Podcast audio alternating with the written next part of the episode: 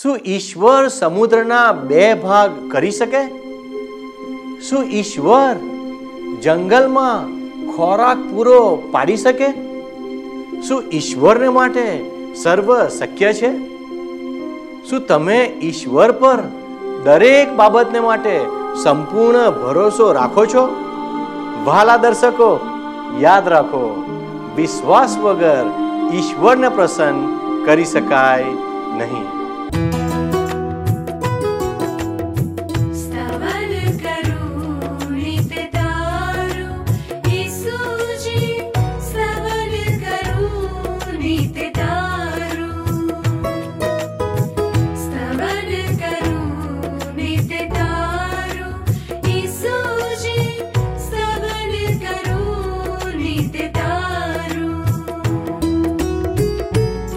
सवारे साध सुनीत महिमा करु प्रभु तारो। महिमा करु प्रभु तारो। स्तवन करू नित तारो।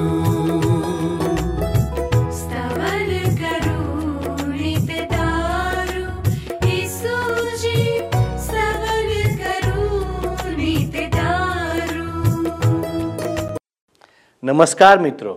સ્તવન બાઇબલ અભ્યાસના કાર્યક્રમમાં આપ સર્વનું સ્વાગત કરું છું. હું આશા રાખું છું કે ઈશ્વરની દયાથી આપ સર્વ કુશળ હશો.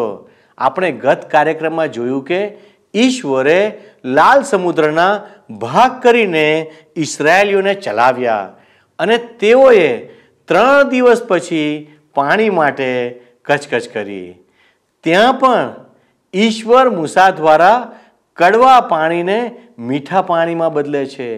ત્યારબાદ આપણે જોયું કે તેઓ એલીમ આગળ આવ્યા, જ્યાં બાર જરા અને સિત્તેર ખજૂરીઓ મળી અને તેઓએ ત્યાં છાવણી કરી. હવે આજના કાર્યક્રમમાં આપણે તેઓની આગળની મુસાફરી વિશે જોઈશું. ઇસરાયેલીઓએ ઈશ્વરના આશીર્વાદો પ્રાપ્ત કર્યા. તેના થોડા જ સમયમાં તે ભૂલી જઈને મૂસા તથા હારૂનની વિરુદ્ધ ખોરાક સંબંધી કચકચ શરૂ કરી. તેઓને સ્વતંત્રતાના ખોરાક કરતાં મિસરની ગુલામીનો ખોરાક વધુ સારો લાગ્યો. તેઓ તે યાદ કરવા લાગ્યા અને બંને વચ્ચે સરખામણી કરીને ભૂતકાળની બાબતો વાગોળવા લાગ્યા. તેઓને તો તેમાં જ મજા આવતી હતી. આ બાબત ઈશ્વરે જોઈ અને તેઓને માટે જંગલમાં આકાશમાંથી ખોરાકની વ્યવસ્થા કરી તે ખોરાકનું નામ માન્ના હતું. તેઓને લાવરીઓ પણ પૂરી પાડી. આ માન્નાને દરરોજ એકઠું કરવાનું હતું. તે દરેકની જરૂરિયાત અનુસાર મળી જતું હતું. તેનો સંગ્રહ કરવાની મનાઈ હતી. પરંતુ સાબાતના દિવસને માટે આગલા દિવસે બમણું ભેગું કરવાની આજ્ઞા આપવામાં આવી હતી. વાલા મિત્રો, આજે આપણે માન્નાનો સ્વાદ કેવો હતો તે જોઈશું. તથા સાક્ષ્ય કોષોમાં શું મૂક્યું હતું અને શા માટે મૂક્યું હતું તે જોઈશું. તો આવો, આજના કાર્યક્રમને ધ્યાનથી નિહાળીએ. હવે મિત્ર આપણે જોઈએ તો નિર્ગમનના પુસ્તકમાં ઇઝરાયેલી લોકોના અનુભવોનો અભ્યાસ આપણે કરતા આવ્યા છીએ અત્યાર સુધી. મિસર દેશ છોડ્યા બાદ ઇઝરાયેલી લોકો રાતો સમુદ્ર પસાર કરીને સિનાઈ પર્વત પાસે આવ્યા. એ પછી એમને થયેલા સાત જેટલા અનુભવો નોંધવામાં આવ્યા છે, જે વિશ્વાસીના અનુભવોને સમાંતર છે. અત્યાર સુધી એમણે મૂસાનું ગીત ગાયું છે. પાણી વગર ત્રણ દિવસ રણમાં મુસાફરી કરી છે મારાહ નામની જગ્યાએ પહોંચ્યા છે.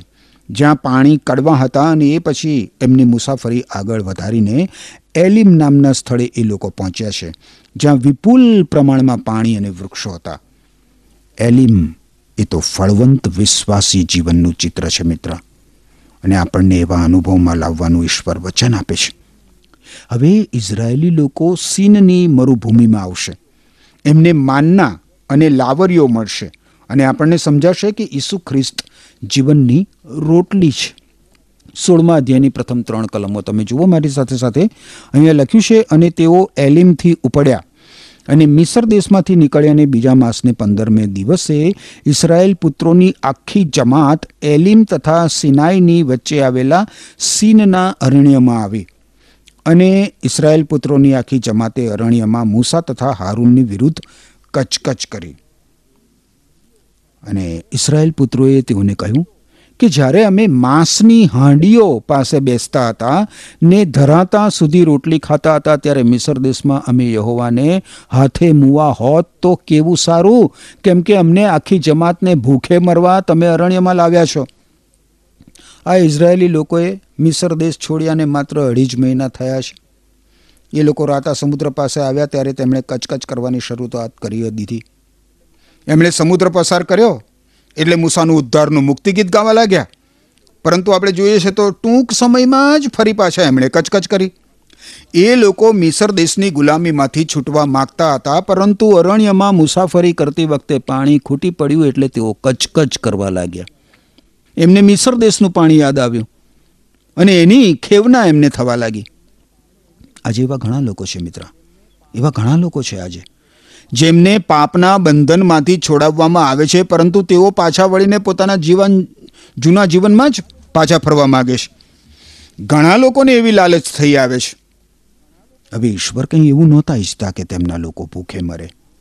ઈશ્વરની યોજના તો તેમને અરણ્યમાં દોરવાની હતી અને ઈશ્વરે તેમની કાળજી લેવાનું એમને વચન આપ્યું હતું. ચારથી સાત કલમોમાં આપણે જોઈએ છે તો લખ્યું છે, ત્યારે યહોવાએ મૂસાને કહ્યું કે જો હું તમારા માટે આકાશમાંથી ખોરાકની વૃષ્ટિ કરીશ અને લોકો દરરોજ બહાર નીકળીને તે દિવસનો હિસ્સો ભેગો કરે, એ માટે કે તેઓ મારા નિયમ પ્રમાણે ચાલશે કે નહીં, તે વિશે હું તેઓની પરીક્ષા કરું. અને છઠ્ઠે દિવસે એમ થશે કે તેઓ ઘેર જે લાવે તે રાંધે ને તેઓ રોજ ભેગું કરતા હોય તે કરતાં તે બમણું થશે.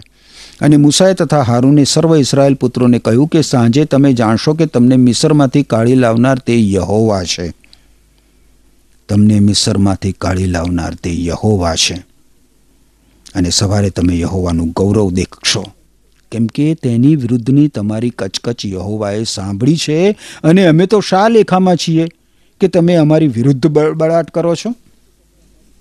મૂસા અને હારૂને ઇઝરાયેલી લોકોને પૂછ્યું કે તમે અમારી વિરુદ્ધ બડબડ કેમ કરો છો? અમે તો માત્ર મનુષ્ય જ છીએ. અમે કશું કરી શકીએ એમ નથી. અમે તમારી જરૂરિયાતો પૂરી પાડી શકીએ એમ નથી. ઈશ્વરે તમારી કચકચ સાંભળી છે અને તમે ઈશ્વરનું ગૌરવ જોશો. જ્યારે જ્યારે ઇઝરાયેલી લોકોએ કચકચ કરી ત્યારે ત્યારે ઈશ્વરનું ગૌરવ દેખાયું મિત્ર. અને આ બાબત સૂચવે છે. કે ઈશ્વરને કચકચ કરનાર, ફરિયાદો કરનાર, બીજાની ભૂલો શોધનાર વિશ્વાસી ગમતો નથી. આઠમી કલમમાં આગળ લખ્યું છે અને મૂસાએ કહ્યું કે, યહોવા સાંજે તમને માંસ ખાવા આપશે ને સવારે ધરાતા સુધી રોટલી આપશે, ત્યારે એમ થશે, કેમ કે યહોવાની વિરુદ્ધ જે કચકચ તમે કરો છો, તે તે સાંભળે છે. અને અમે તે કોણ? તમારી કચકચ અમારી વિરુદ્ધ નથી, પણ યહોવાની વિરુદ્ધ છે. આપણે મિત્ર, અન્યોની વિરુદ્ધ બીજા લોકોની વિરુદ્ધ કચકચ કરવાનું શરૂ કરીએ ત્યારે આપણે પુષ્કળ કાળજી રાખવાની જરૂર છે. ઈશ્વરને કચકચ ગમતી નથી. બાઇબલમાં યોહાન અનુસાર શુભ સંદેશના છઠ્ઠા અધ્યાયની તેતાળીસમી કલમમાં પ્રભુ ઈસુ ખ્રિસ્તે કહ્યું કે અંદરો અંદર ગણગણાટ બંધ કરો, કચકચ કરવાનું બંધ કરો. અને એ પછી તમે જુઓ મિત્ર તો બાઇબલમાં નવા કરારના વિભાગમાં કરંથવાસીઓને લખેલા પહેલા પત્રના દસમા અધ્યાયની દસમી કલમમાં લખવામાં આવ્યું છે. દસમી કલમ. કે તેઓમાંના કેટલાકે બડબડાટ કર્યો, કચકચ કરી અને મરણના દૂતે તેઓનો નાશ કર્યો હતો. તમારે તેમ કરવું નહીં. ફિલિપી લોકોને લખેલા પત્રના બીજા અધ્યાયની ચૌદમી કલમ તમે જુઓ. તો ત્યાં લખવામાં આવ્યું છે કે બડબડાટ કે તકરાર કર્યા વગર બધું કરો. કચકચ કર્યા વગર બધું કરો.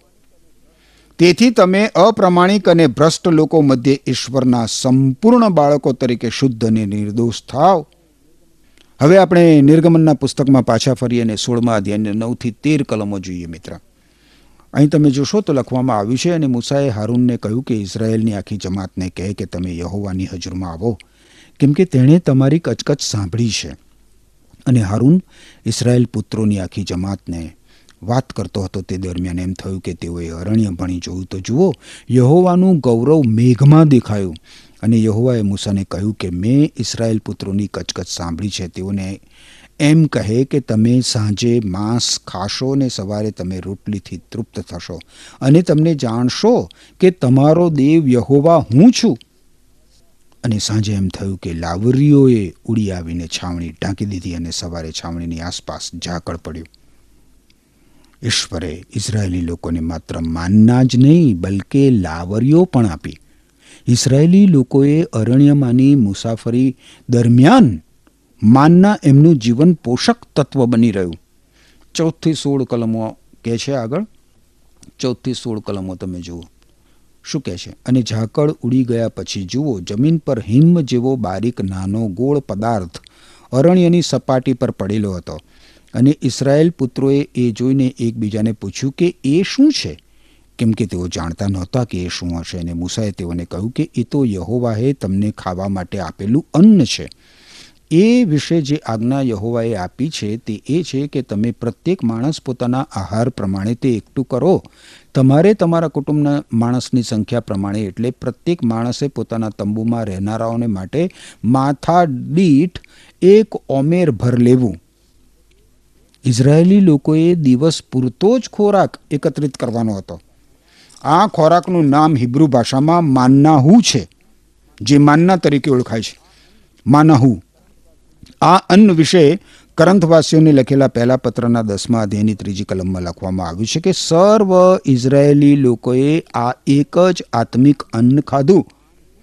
માનના અથવા તો માનહુ, એ નો અર્થ થાય એ શું છે? એવો એનો અર્થ થાય છે. આ સ્વર્ગીય માનનાનો ઉલ્લેખ કરીને પ્રભુ ઈસુ ખ્રિસ્તે યોહાન અનુસાર શુભ સંદેશના છઠ્ઠા અધ્યાયની અડતાળીસથી એકાવન કલમોમાં કહ્યું છે, શું કહ્યું છે સાંભળો? જીવનની રોટલી હું છું. તમારા પૂર્વજોએ વેરાન પ્રદેશમાં માનના ખાધું છતાં તેઓ મરી ગયા, પરંતુ આકાશમાંથી ઉતરી આવેલી રોટલી એવી છે કે જે કોઈ તે ખાય તે મરણ પામે નહીં. આકાશમાંથી આવેલી જીવનની રોટલી હું છું. જે કોઈ આ રોટલી ખાય છે તે સદા કાળ જીવશે. જે રોટલી હું આપું છું તે તો મારું શરીર છે, જે હું દુનિયાના જીવનને માટે આપું છું. પ્રભુ ઈસુ ખ્રિસ્ત આ પ્રમાણે કહે છે મિત્ર. હવે આગળ આપણે નિર્ગમનના સોળમાં અધ્યાયની સત્તર અને અઢાર કલમો જોઈએ. અહીં લખવામાં આવ્યું છે, મિત્ર.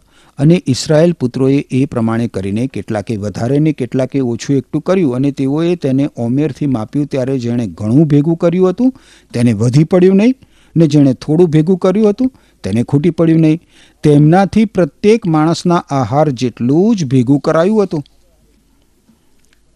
આગળ આપણે જોઈએ તો ઓગણીસથી એકવીસ કલમો. અને મૂસાએ કહ્યું કે તેમાંથી કોઈએ સવાર સુધી કંઈ રહેવા દેવું નહીં, પરંતુ તેઓએ મૂસાનું માન્યું નહીં.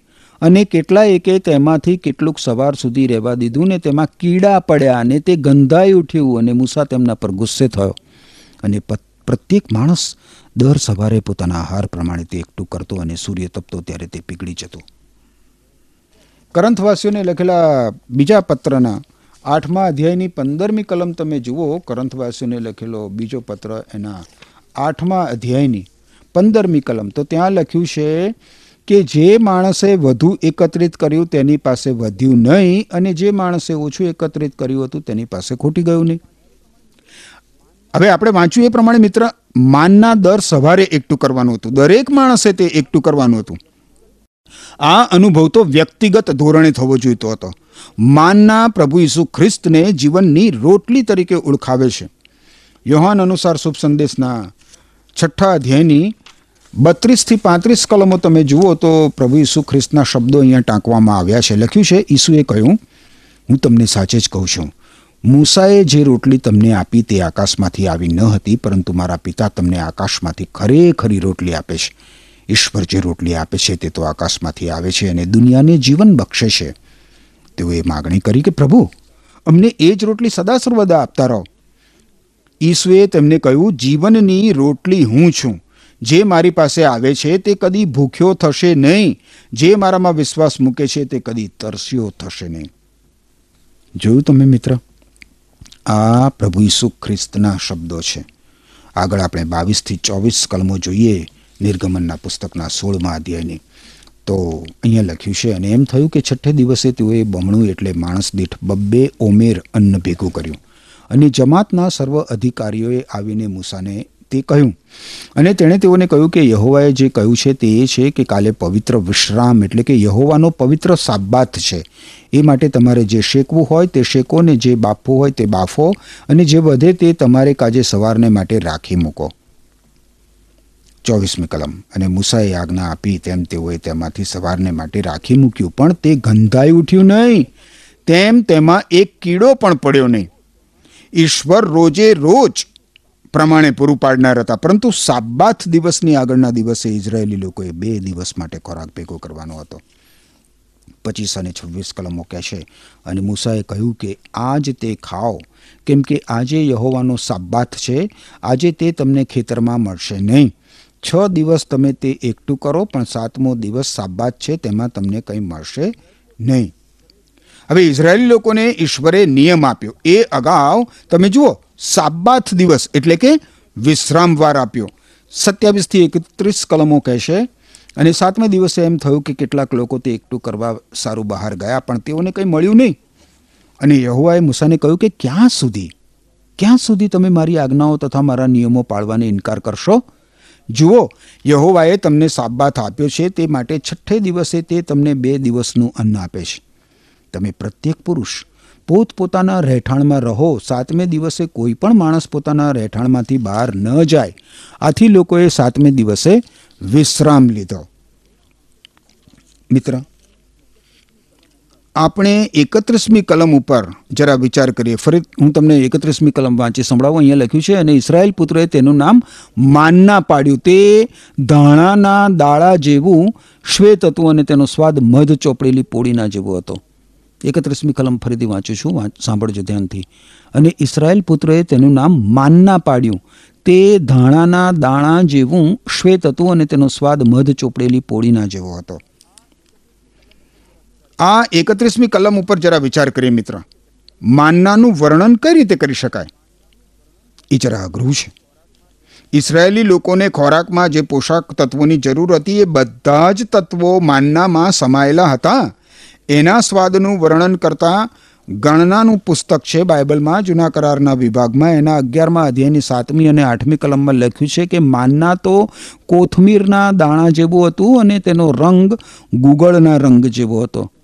લોકો અહીં ત્યાં ફરીને તેને એકઠું કરતા અને તેને ઘંટીઓમાં દળીને અથવા ખાંડણીઓમાં ખાંડીને તથા તવામાં શેકીને તેની પોળીઓ બનાવતા અને તેનો સ્વાદ તાજા તેલના સ્વાદ જેવો હતો.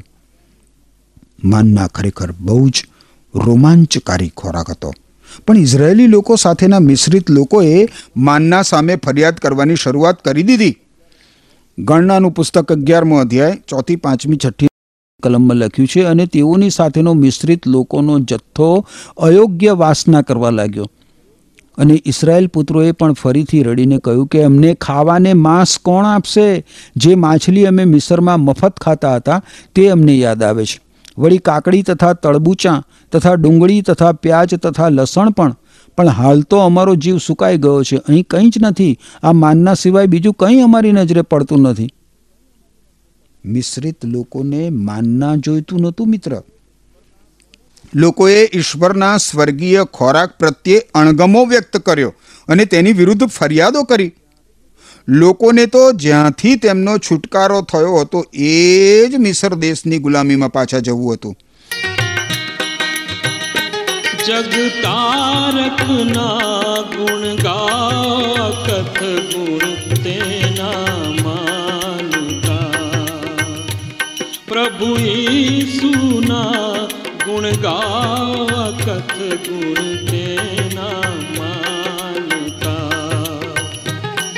જગતારકના ગુણ ગા કથ ગુણ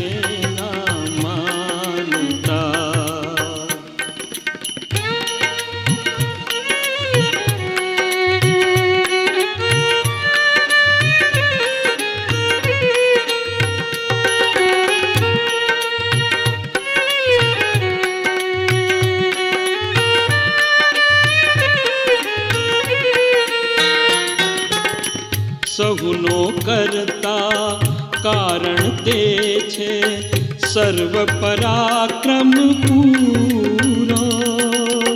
સૌનો કરતા કારણ તે છે સર્વ પરાક્રમ પૂરો.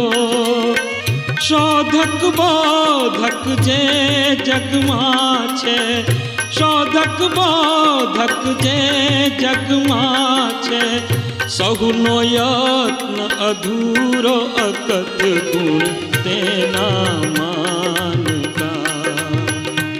જગતારકના ગુણ ગાવ અકત ગુણ તેના માનતા. પ્રભુ સુના ગુણ ગાવ અકત ગુણ તેના આગળ આપણે નિર્ગમનના પુસ્તકના સોળમાં અધ્યાયની બત્રીસ અને તેત્રીસ કલમો જોઈએ. તો અહીં લખવામાં આવ્યું છે, મિત્ર, અને મૂસાએ કહ્યું કે યહોવાએ જે આજ્ઞા આપી છે તે એ છે કે તમારા વંશજોને માટે તેમાંથી એક ઓમેર ભર રાખી મૂકો. એ માટે કે હું તમને મિસર દેશમાંથી કાઢી લાવ્યો, ત્યારે અરણ્યમાં મેં તમને જે અન્ન ખવડાવ્યું તે તેઓ જુએ. અને મૂસાએ હારૂનને કહ્યું કે એક વાસણ લઈને તેમાં એક ઓમેર માનના ભરીને તમારા વંશજોને માટે રાખી મૂકવા સારું તેને યહોવાની હજુરમાં મૂક. હવે હિબ્રુ લોકોને લખેલા પત્રના નવમા અધ્યાયની ચોથી કલમમાં નોંધવામાં આવ્યું છે એ હું તમને વાંચી સંભળાવું. શું નોંધવામાં આવ્યું છે? સાંભળજો ધ્યાનથી. હિબ્રુ લોકોને લખેલો પત્ર નવમો અધ્યાય, ચોથી કલમ. અહીં નોંધવામાં આવ્યું છે કે કરાર કોષમાં માનના ભરેલું સુવર્ણ પાત્ર કળીઓ ફૂટેલી હારૂનની લાકડી અને જેના પર આજ્ઞાઓ લખી હતી, એ પથ્થરની બે પાટીઓ હતા. હવે આજ્ઞાઓ દર્શાવે છે મિત્ર કે માત્ર પ્રભુ ઈસુ ખ્રિસ્તે જ ઈશ્વરના નિયમનું સંપૂર્ણ પાલન કર્યું છે. પ્રભુ ઈસુ ખ્રિસ્તે મિત્ર મારા અને તમારા માટે નિયમનું પાલન કર્યું છે, ઈશ્વરના નિયમનું પાલન. માનના આપણા માટેના પ્રભુ ઈસુ ખ્રિસ્તના મરણને પણ દર્શાવે છે. કળી ફૂટેલી હારૂનની લાકડી પ્રભુ ઈસુ ખ્રિસ્તના પુનરુત્થાનનું સૂચન કરે છે. અને એ પછી કરારકોષના ઢાંકણ તરીકે કરારકોષ ઉપર ઈશ્વરનું દયાસન મૂકવામાં આવતું હતું. જેના ઉપર લોહીનો છંટકાવ કરવામાં આવતો. માત્ર પ્રભુ ઈસુ ખ્રિસ્ત જ ઈશ્વરની માગણીઓ પૂરી કરી શકે એવા હતા, મિત્ર. એકલા ઈસુ ખ્રિસ્ત જ આપણને આપણા દુષ્કર્મોના બંધનોમાંથી, આપણા પાપોની શિક્ષામાંથી ઉગારી શકે એમ હતા. કારણ કે એકલા પ્રભુ ઈસુ ખ્રિસ્તે જ, મિત્ર, આપણા વતી આપણા પાપોનો દંડ ભરપાઈ કર્યો છે. ખેર, મિત્ર, આપણે આગળ હવે નિર્ગમનના પુસ્તકના સોળમાં અધ્યાયની છેલ્લી ત્રણ કલમો જોઈશું. ચોત્રીસ પાંત્રીસ અને છત્રીસ કલમો. અહીં લખવામાં આવ્યું છે યહોવાએ મૂસાને આજ્ઞા આપી હતી. તે પ્રમાણે હારૂને સંઘરી રાખવા સારું સાક્ષ્યકોષની સામે તે મૂક્યું અને ઇસરાયેલ પુત્રોએ વસ્તીવાળા દેશમાં પહોંચતા સુધી એટલે ચાળીસ વર્ષ લગી માનના ખાધો. તેઓ કનાન દેશની સરહદમાં પહોંચ્યા ત્યાં સુધી તેઓએ માનના ખાધો. ઓમેર એ તો એક એફાહનો દશાંશ છે. હવે પાંત્રીસમી અને છત્રીસમી કલમ કહે છે મિત્ર કે ઇઝરાયેલી લોકોએ ચાલીસ વર્ષ સુધી માનના ખાધું. તેઓ જ્યારે વચનના દેશમાં આવ્યા ત્યારે માનના બંધ થઈ ગયું અને તેમને દેશની અન્ન ઉપજ ખાવા મળી. એમણે એ પછી અન્ન માટે પણ ફરિયાદો તો કરી જ. એમને પછી સમજાયું કે માનના ખરેખર રોમાંચકારી ખોરાક હતો. આપણા માટે માનના કયું છે મિત્ર? આપણા માટે માનના તો પ્રભુ ઈસુ ખ્રિસ્ત છે જે જીવનની રોટલી છે. યોહાન અનુસાર શુભ સંદેશમાંથી મેં તમને ઈસુ ખ્રિસ્તના એ દાવાઓ વાંચી સંભળાવ્યા હતા. ફરીથી હું તમને વાંચી સંભળાવું. ધ્યાનથી સાંભળજો, પ્રભુ ઈસુ ખ્રિસ્ત પોતાના વિશે કહે છે. યોહાન અનુસાર શુભ સંદેશ છઠ્ઠો અધ્યાય, બત્રીસ અને તેત્રીસ કલમમાં કે હું તમને સાચે જ કહું છું મોશે એ એટલે મૂસાએ જે રોટલી તમને આપી તે આકાશમાંથી આવી ન હતી, પરંતુ મારા પિતા તમને આકાશમાંથી ખરેખરી રોટલી આપે છે. ઈશ્વર જે રોટલી આપે છે, તે તો આકાશમાંથી આવે છે અને દુનિયાને જીવન બક્ષે છે. ઈસુએ તમને કહ્યું કે, જીવનની રોટલી હું છું. જીવનની રોટલી હું છું. મારી પાસે જે કોઈ આવે તે કદી ભૂખ્યો થશે નહીં. જે મારામાં વિશ્વાસ મૂકે છે, કદી તરસ્યો થશે નહીં. અને પછી તમે જુઓ મિત્ર, અડતાળીસથી એકાવન કલમો. તો એમાં પ્રભુ ઈસુ ખ્રિસ્ત કહે છે કે, જીવનની રોટલી હું છું. તમારા પૂર્વજોએ વેરાન પ્રદેશમાં માનના ખાધું, છતાં તેઓ મરી ગયા. પરંતુ આકાશમાંથી ઉતરી આવેલી રોટલી એવી છે કે જે કોઈ તે ખાય તે મરણ પામે નહીં. આકાશમાંથી આવેલી જીવનની રોટલી હું છું. જે કોઈ આ રોટલી ખાય છે તે સદાકાળ જીવશે. જે રોટલી હું આપું છું તે તો મારું શરીર છે, જે હું દુનિયાના જીવનને માટે આપું છું. સાચા જીવનને માટે, ભરપૂર જીવનને માટે, અનંત જીવનને માટે. શું તમે મિત્ર જીવનની રોટલી સમાન આ પ્રભુ ઈસુ ખ્રિસ્તને ચાખ્યા છે? મારા પ્રશ્ન ઉપર વિચાર કરવા માટે ઈશ્વર તમને કૃપા આપો. આમેન. વહાલા દર્શક મિત્રો, આજે આપણે શીખ્યા કે મનુષ્યને સ્વતંત્રતાની સૂકી રોટલી કરતાં ગુલામીની મિજબાની વધુ સારી લાગે છે.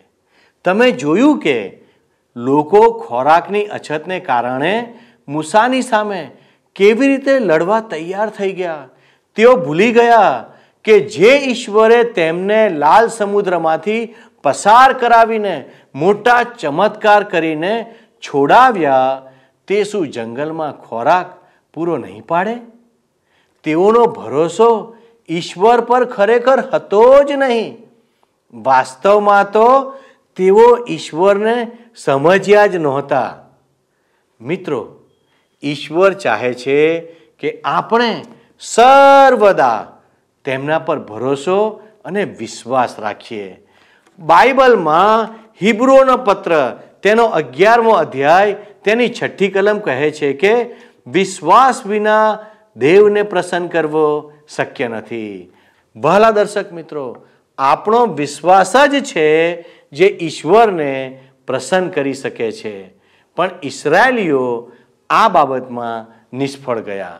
આપણા જીવનમાં પણ ઘણીવાર આપણે વિશ્વાસમાં ખૂબ જ ઊંચે હોઈએ છીએ, પણ ઘણીવાર જ્યારે મુશ્કેલ સમય આવે ત્યારે આપણા વિશ્વાસના ફુગ્ગામાંથી બધી જ હવા નીકળી જાય છે. આ જ સમય છે જ્યારે આપણે ધીરજથી વિશ્વાસ પ્રગટ કરવાનો છે. ઈશ્વર જાણતા હતા કે પંદરથી વીસ લાખ લોકોને તે કેવો અને કેટલો અને કેવી રીતે ખોરાક પૂરો પાડવાના હતા.